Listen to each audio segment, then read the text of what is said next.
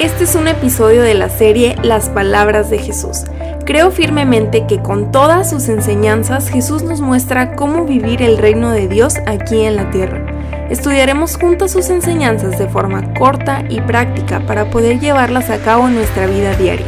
Mi nombre es Dania Sabrina y te doy la bienvenida a Entre Amigas, un espacio para hablar de temas que nos ayuden a crecer, basados en principios bíblicos.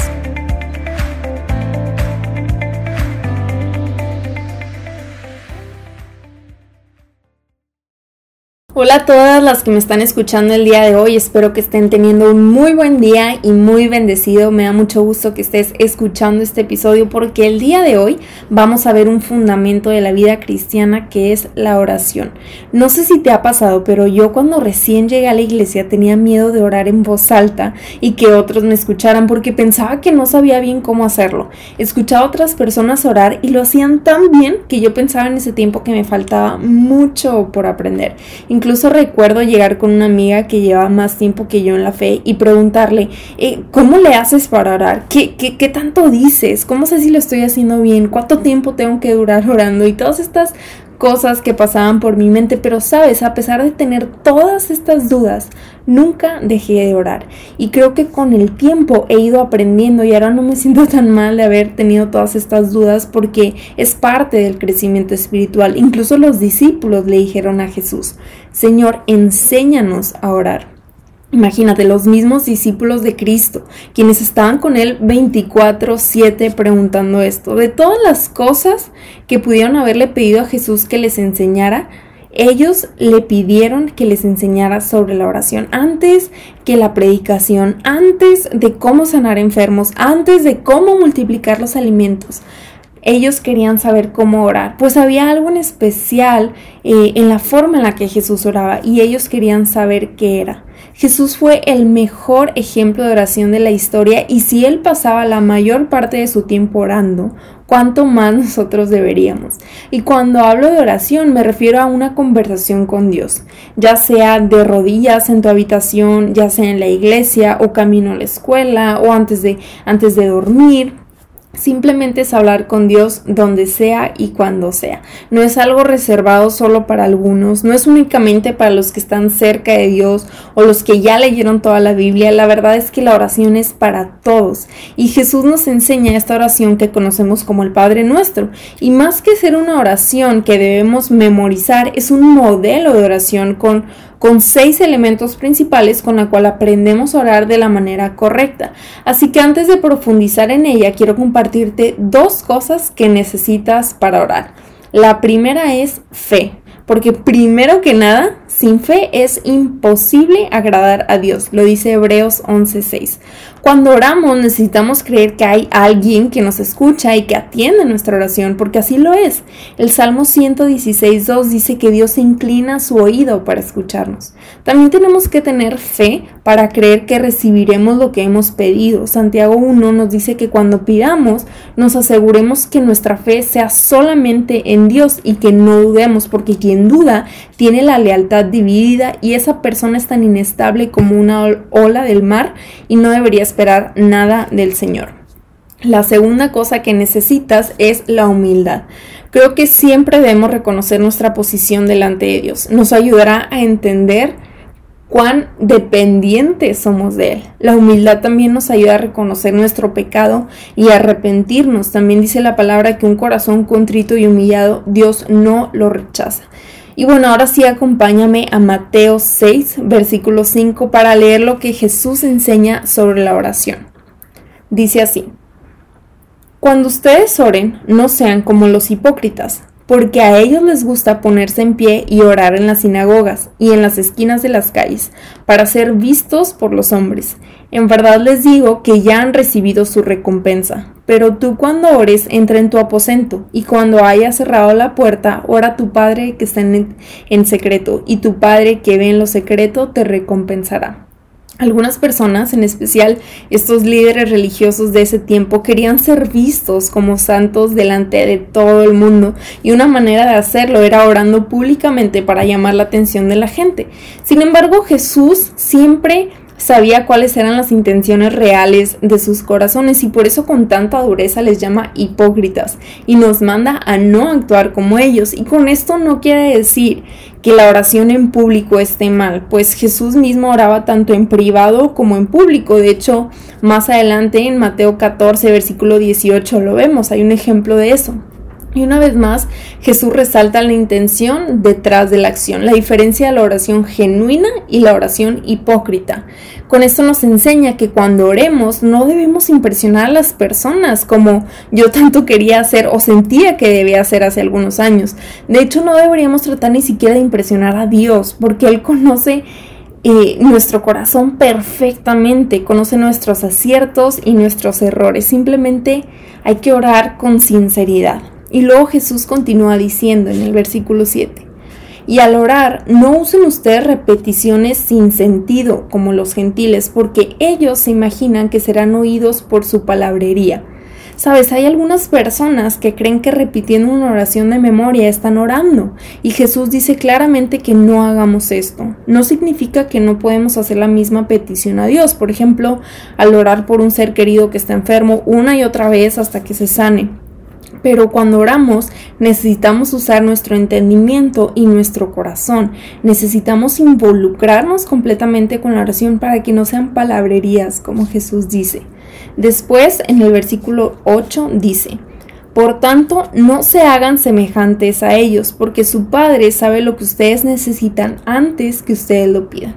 Esto me parece interesante porque si Dios ya sabe lo que necesito, ¿para qué tengo que pedirlo, no? Y aquí quiero detenerme un poco porque creo que esto puede ser una excusa para muchas personas eh, para no orar, pero al contrario Jesús nos dice que oremos, porque la oración nos permite cuatro cosas, bueno muchas, pero cuatro, cuatro voy a mencionar aquí. La primera es la comunión con Dios.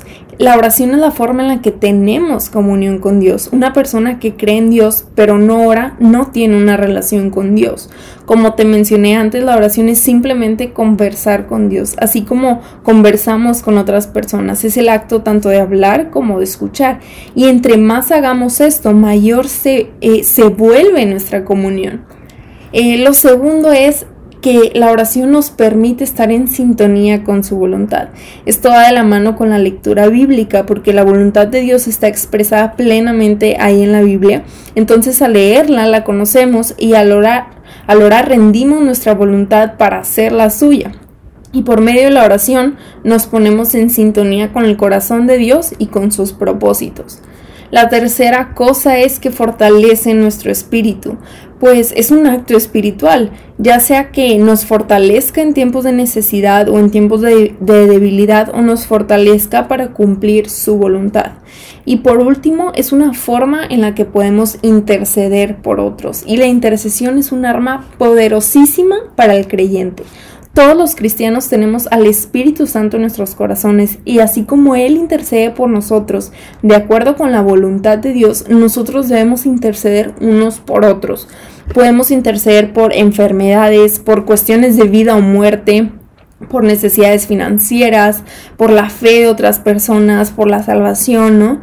Eh, para que gente vuelva a, a, Cristo. Y sabes, Dios puede hacer milagros y puede obrar completamente perfecto sin nosotros. No necesita nuestra ayuda ni nuestro permiso, pero a través de la oración nos hace parte de su obra. Y esto es increíble, que un Dios tan grande y poderoso nos tome en cuenta para hacer sus planes y quiera que formemos parte de su historia. Esto a mí siempre que lo pienso me vuela la cabeza. Y por último, eh, continuando con, con la lectura, vamos a ver el Padre Nuestro. ¿Y qué nos quería enseñar Jesús con este modelo de oración? Este modelo tiene seis elementos principales que se, que se desarrollan así. El primero es el carácter del Padre, después el reino del Padre, tercero la provisión del Padre, cuarto el perdón del Padre, quinto la guianza del Padre y sexto la protección del Padre. Empieza con el carácter del Padre en el versículo 9 y dice, Ustedes pues oren de esta manera, Padre nuestro que estás en los cielos. Jesús empieza su oración con una palabra tan sencilla que expresa una realidad increíble. Dice Padre. De hecho, Jesús utiliza la palabra aramea Abba, que traducimos como papi. Es un nombre íntimo, es una relación íntima y Jesús está enseñando que esa es la forma de orar, de manera íntima a Dios, porque tenemos los mismos derechos y privilegios gracias a lo que Jesús hizo en la cruz. Y luego dice, santificado sea tu nombre. A pesar de esta cercanía que tenemos con Dios y que podemos tener esta intimidad, Él es santo, Él no tiene oscuridad ni pecado, esta es una realidad que declaramos. Continúa ahora con el segundo elemento que es el reino del Padre, versículo 10. Venga tu reino, hágase tu voluntad así en la tierra como en el cielo. Ok, ya sabemos que Dios es nuestro Padre y, y, que tenemos el privilegio de pertenecer a su familia, pero nuestro Padre también es rey y como todo rey tiene un reino. Y Jesús nos habla de este reino una y otra vez y lo describe como el reino de los cielos. Su reino está allá, ¿no?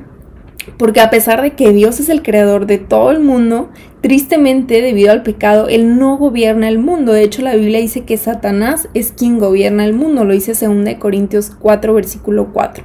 Entonces, Jesús nos enseña a orar para que su reino se establezca en nuestras vidas. ¿Y cómo se establece?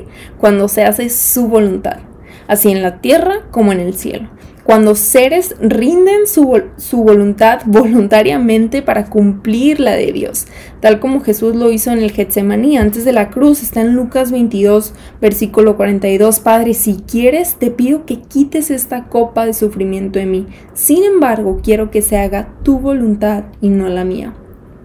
Después está el tercer elemento de la oración, que es la provisión del Padre, versículo 11. Danos hoy el pan nuestro de cada día. Como humanos tenemos necesidades y está bien pedir por ellas. Jesús las resume aquí en el pan de cada día, pero estas necesidades pueden ser tanto físicas como emocionales como espirituales. Puede ser alimento, trabajo, techo o tal vez puede ser paz o seguridad.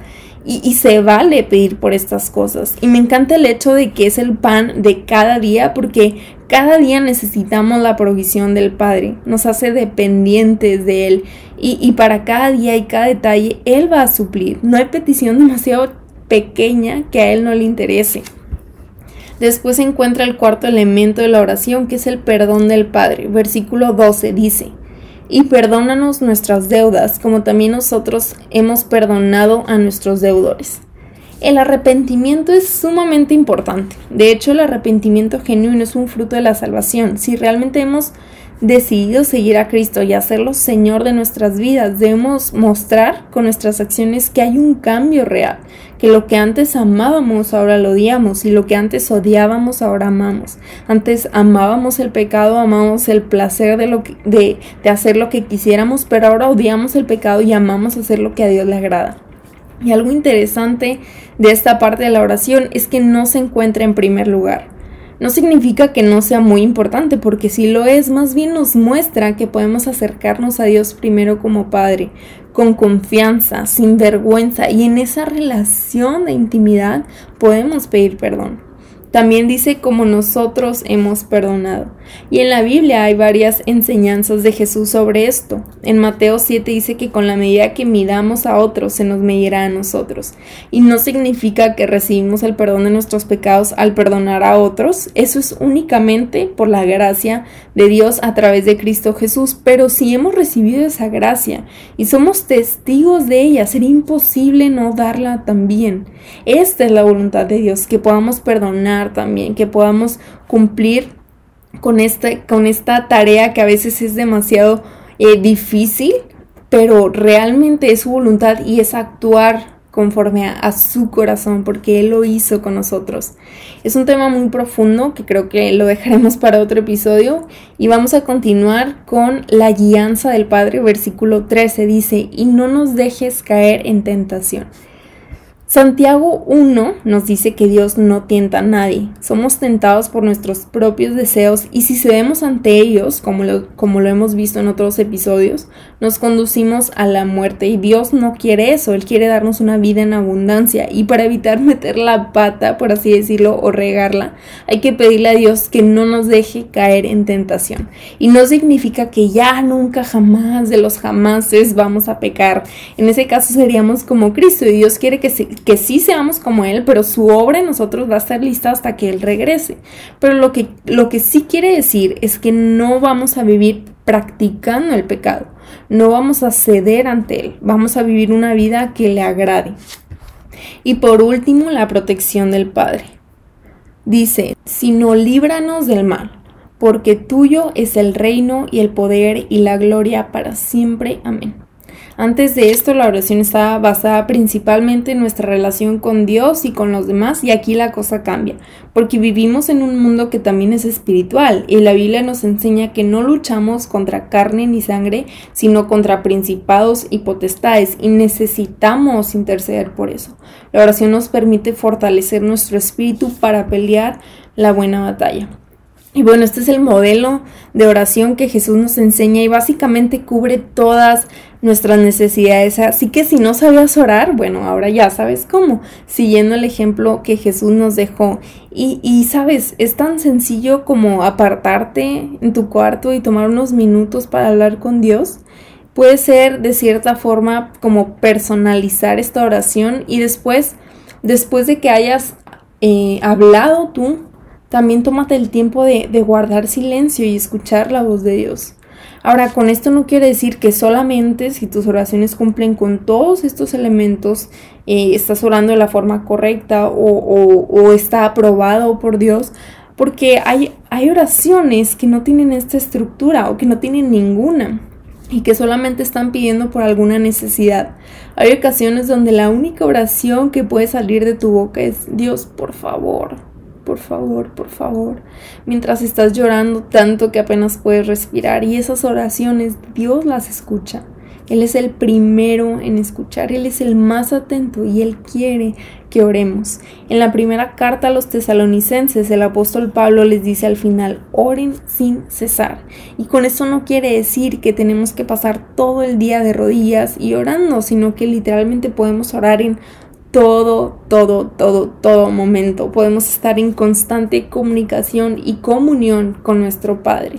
Y bueno, si quieres saber un poco más sobre la diferencia entre la comunión con Dios y la intimidad con Dios, te recomiendo que escuches el episodio número 20 que grabé con mi amiga Aldi Brown para que te des una idea más clara sobre estos dos conceptos. Y bueno, antes de terminar este episodio, si me permites, me gustaría orar por ti siguiendo el ejemplo del Padre nuestro.